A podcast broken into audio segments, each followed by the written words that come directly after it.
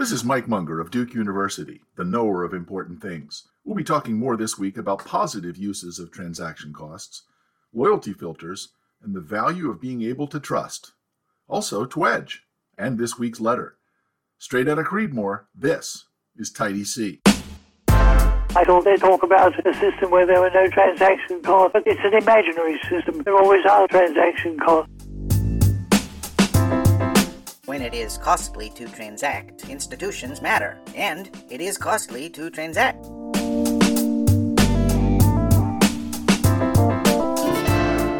Last week's letter was from S.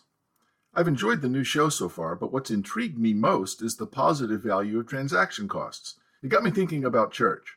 I'm a pastor and theologian, so that was inevitable. There are some transaction costs that are stupid and detrimental to church life. An obvious one is the lack of parking or a web presence that's so badly maintained or even non existent. It takes so much for people to visit a church for the first time anyway that these things will put them off entirely. That's at one extreme. At the other extreme is transaction costs that are vetting for someone who can be brainwashed. Cults use this tactic. It's precisely by having extraordinarily high transaction costs that they locate exactly the kind of people they want. It's also why it's so hard to reason with the cultically brainwashed with the argument that it's unreasonable to sacrifice so much for the cult because the high transaction cost is actually what they wanted. It's how they were selected in the first place. A lot of churches put out an all or welcome sign, thinking this will reduce the emotional or social transaction cost of getting people through the door. I suspect it does the opposite, because it sounds a bit desperate, like begging for a date. It's a well meaning but misapplied expression of the Christian principles of universality and grace. Within the life of the congregation, there are normally very high transaction costs to becoming clergy.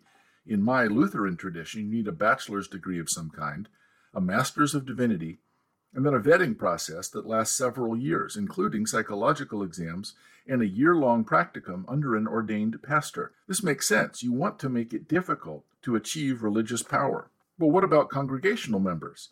In practice, there's a lot of variety. In my congregation, we try to minimize the transaction cost of joining for Sunday morning worship. You don't have to be baptized or believe to attend a service.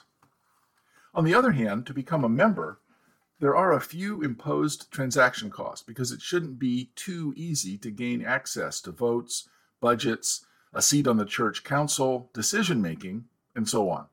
There has to be some clearly established common ground of belief and ethics. Otherwise, our common life would devolve into constant battles. And any church person will tell you that battles are common enough as it is.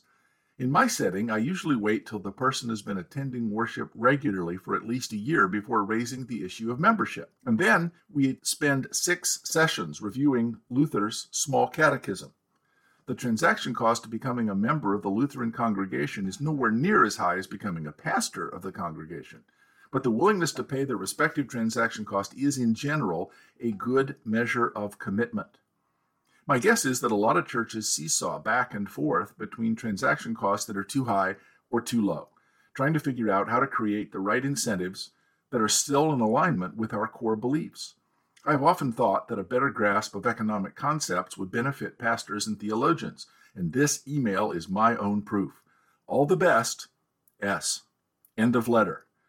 Whoa, that's tremendous. That's a really excellent set of insights. I think the best way to start to respond to S is to go back to the beginning of the Judeo Christian version of the Bible. So in Genesis of the Hebrew Bible, in Genesis chapter 22, there's the story of Abraham who was asked to sacrifice his son Isaac. So in verse 1 of Genesis 22, it said, And it came to pass after these things that God did prove Abraham and said unto him, Abraham. And he said, Here am I. Now, the translation that I just read is, as I said, from the Hebrew Bible. When I said proved, that word is often translated tested. The Hebrew word is naza, and I think a better translation, after doing a little research on it, would be proved. Because to prove something, the archaic meaning of to prove something was to test its quality, to check if it was worthy by putting it through a trial of some kind. God wanted to prove the validity, the authenticity of Abraham's faith. We still use prove in this way sometimes. The Aberdeen Proving Ground, for example, is a place where we see if military equipment actually works in more or less combat conditions. But there's another sense of Nazah, and instead of translating it tested, then proving is more like the process of becoming. And so Abraham was being asked to become the sort of person that could be trusted. Now, I've mentioned before, and S in her letter did a good job of describing this problem. If we want to raise transaction costs before people get access to something, remember we talked about the problem of the coupon, and I jokingly suggested that grocery executives might have said, well, b- before they can get the cheap price, they have to eat a bug. But instead of that, they use coupons. Well, in this case, I could imagine God and the devil were playing cards because, of course, they were. And God just happens to mention, you know, Abraham, he's awesome. And the devil says, You know, I'm not so sure. He talks a big game, but you can't see his heart. It's trust. And I've been listening to Munger's podcast, and trust is one of the three problems of transaction cost, along with triangulation and transfer. So, sure, Abraham seems like someone you can trust, but are you sure? And God says, Abraham? No, man, he is totally down. And the devil said, Look, you are so trusting of these fickle humans. I will bet you a golden fiddle that Abraham cannot, in fact, be trusted. So it's important to note, of course, that the devil can quote scripture even when it comes to transaction costs. So, anyway, God asked Abraham to sacrifice Isaac. Abraham shows that, in fact, he can be trusted. Well, the devil hung his head because he knew that he'd been beaten. He laid that golden fiddle on the ground at the big man's feet. I hope you didn't find that example offensive, but it actually is an astonishing story what was the point of God being so needy that he could not know in advance how Abraham was going to react, or he did know in advance how Abraham was going to react, and he was just needlessly imposing suffering? So that story in Genesis 22 is a, a difficult one for many people of the Judeo Christian tradition to try to wrestle with the answer. The transaction cost answer would be something like what S suggested in her letter. Type is unobservable. We can't see into the hearts of others. We often need costly signals to be able to distinguish type as a way of being able to trust others. That process is selection. Sometimes selection is positive, sometimes adverse or harmful. Now, I've mentioned adverse selection several times now, but a careful definition is going to have to wait. For now, let's just note the transaction cost problem of trust, of being able to know that another person will keep their promise is a key explanation for many things that we do that otherwise seem to make no sense. So let's consider a classic example of costly signals to determine type, and let's consider two large corporations with very different corporate cultures IBM and Apple. Now, IBM made mainframes, at least a long time ago when this example was relevant for making computers. IBM made mainframes, and it was one of the biggest companies in the world. They wanted to ensure that all of their employees went by the book.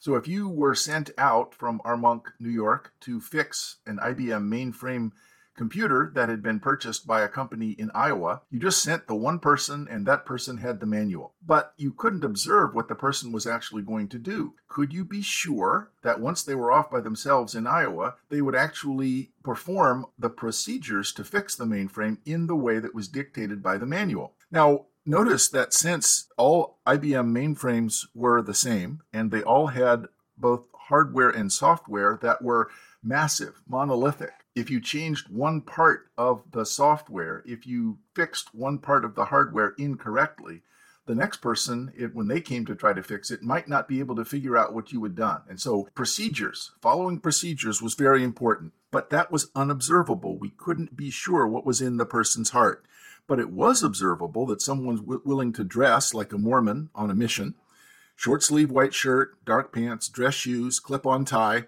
Not that there's anything wrong with that, mind you. You had to live in Armonk, New York, in the middle of nowhere, and go to boring barbecues at the backyard of your bosses and coworkers. There was absolute conformity as a requirement to work for IBM, no differences. If you're willing to accept those visible signals, you're much more likely to accept the need to do things straight from the manual we don't really want innovation. Innovation is going to take place from the research people. If you're a repair person, you need to do everything exactly by the book. Now, Apple had a very different corporate culture. They made personal computers. Everyone is going to be different, and the needs of each person are quite different. And these are not being sold to large companies, they're being sold to individuals. And so there's a lot of idiosyncrasies. And so for Apple, we expect Hawaiian shirts, shorts, sandals, skateboards, beards, all the things that you would not expect at IBM. And so you could look at someone and decide whether or not they were likely to be an Apple employee or an IBM employee. It was important that those two corporate cultures revealed something about the likely behavior of employees who were often relatively unsupervised, off operating on their own. Now, there's a lot of examples of this kind of the use of transaction costs on visible signals as a way of judging trustworthiness on other things that are not visible. Famously, the Chinese Empire was one of the first to have a civil service a very long time ago. And the saying among Chinese provinces was the mountains are high and the emperor is far. So if you had bureaucrats that were far away, it might take months to ask questions. But there were a set of procedures that you were supposed to follow. The question is, could you be relied on to follow those things? So, what kind of filter would you use to be able to gauge someone's trustworthiness? Well, you'd want to impose high transaction cost on acquiring these jobs. This was a very attractive job. You were the emperor's representative in a far off province. You had status, you had pay, you had a nice place to live. People would kowtow, they would come, maybe you would receive bribes, but not too many because you were the emperor's representative and most of the bribes were supposed to go to the emperor. So the test they came up with was were you willing to memorize classic Chinese poetry and then be able to write it out over a period of weeks in beautiful calligraphy? So you would have to write thousands and thousands of characters from memory and do it beautifully and carefully. And that has absolutely nothing to do with the job that you're supposed to be doing. But it's a perfect test in the sense that if you're willing to do this pointless thing well, you probably were willing to do pointless things well when no one was watching you. So it was a means of rationing access to this scarce good using transaction costs. You may also have encountered sometimes on your computer, you'll get a spam message that has typos, then your name is misspelled. It seems that when you look at it, you think, this is stupid. No one's going to fall for this. Maybe that's right. Maybe the spammers just aren't very smart and they're not trying very hard. But there's another explanation, and that's filtering. It's actually important that the rules that you use to filter are stupid and a waste of time. If they produced value, a recruit might engage in the signal for its intrinsic value. That is, the applicant at IBM or Apple would say, I really want this job because having the job pays a lot. The applicant for the Chinese civil service wants it because you get status the spammer wants you to respond. And if the message sounds persuasive, you're likely to respond and say, Yes, I want to talk to you, Prince from Nigeria, because you're going to give me a million dollars. But then as soon as you find out that you need to send $2,000 so that the Nigerian prince can put together the bank package to give you a million, you're going to say, No, there's no way. That's not right. So they need to impose transactions cost in a way that will filter out those people that they don't want to waste their time on. It's actually like Miracle Max and Princess Bride.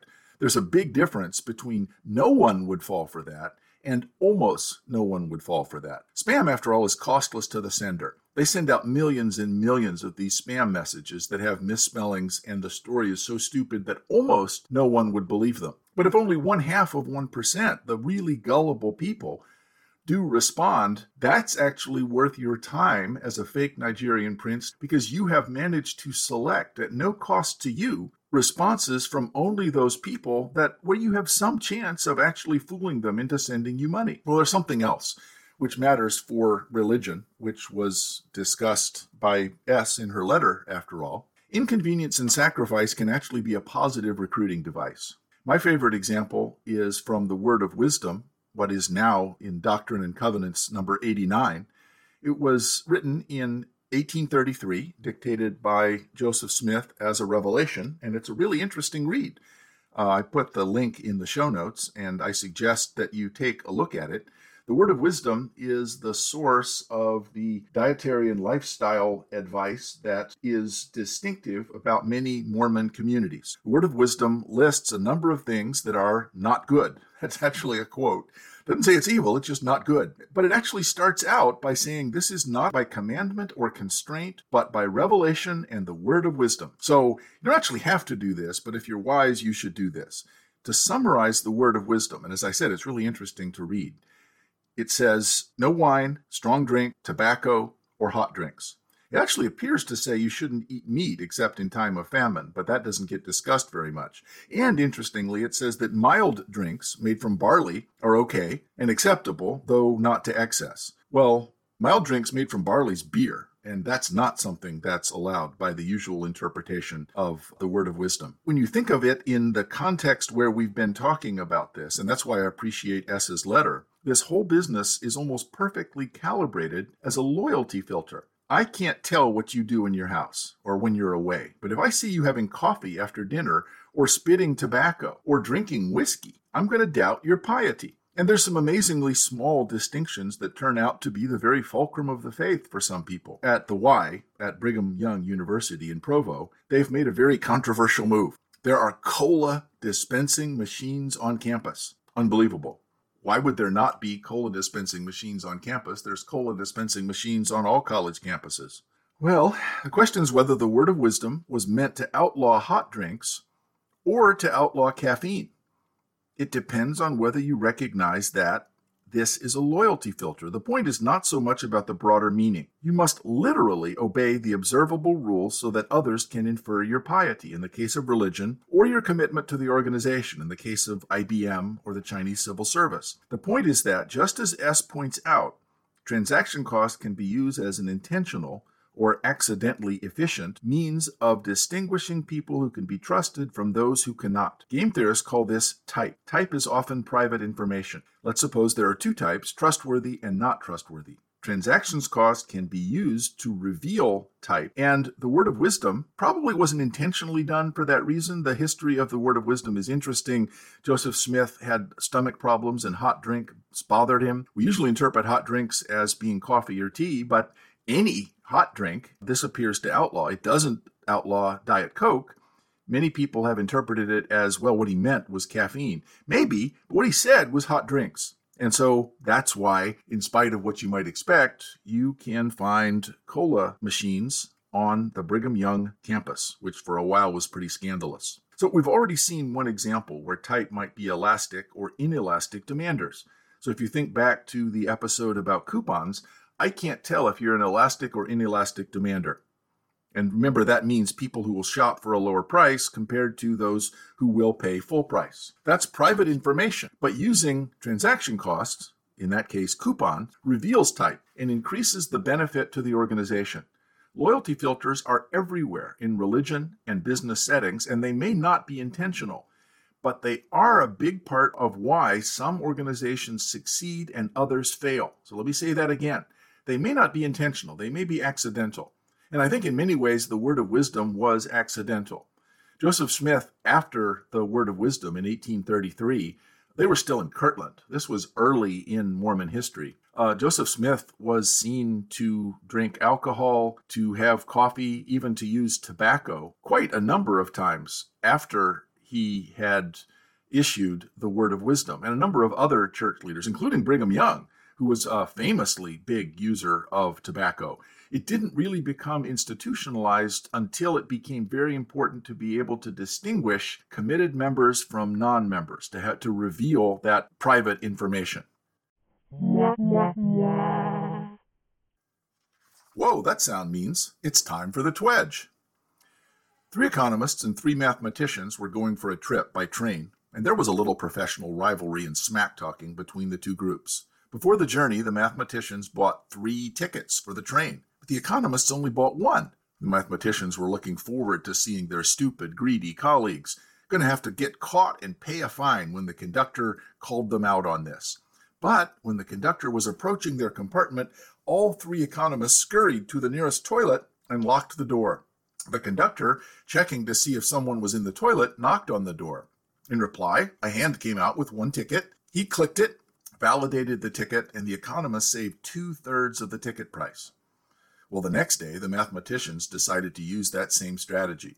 They bought only one ticket, but this time the economist didn't buy a ticket at all. The mathematicians were really looking forward to seeing what was going to happen now.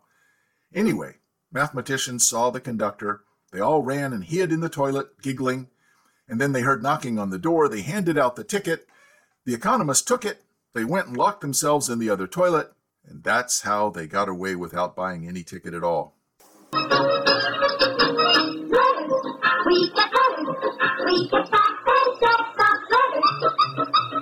This week's letter is from JT. I would love to hear your thoughts on academic publishing through the lens of transaction costs. Specifically, I'd love to hear your thoughts on what transaction costs can tell us about why the industry is structured the way it is, whether it serves academics or anyone else well, and what counterintuitive changes might result in improved outcomes. I'd be fascinated to hear your thoughts on broader questions, even about science funding and the diffusion of innovations through the economy through academic journals, but that might be too broad for the format. End of letter. Well, thanks, JT. That's great. And thank you for listening. We'll all work on that puzzle, have another hilarious twedge, and more next week on Tidy C.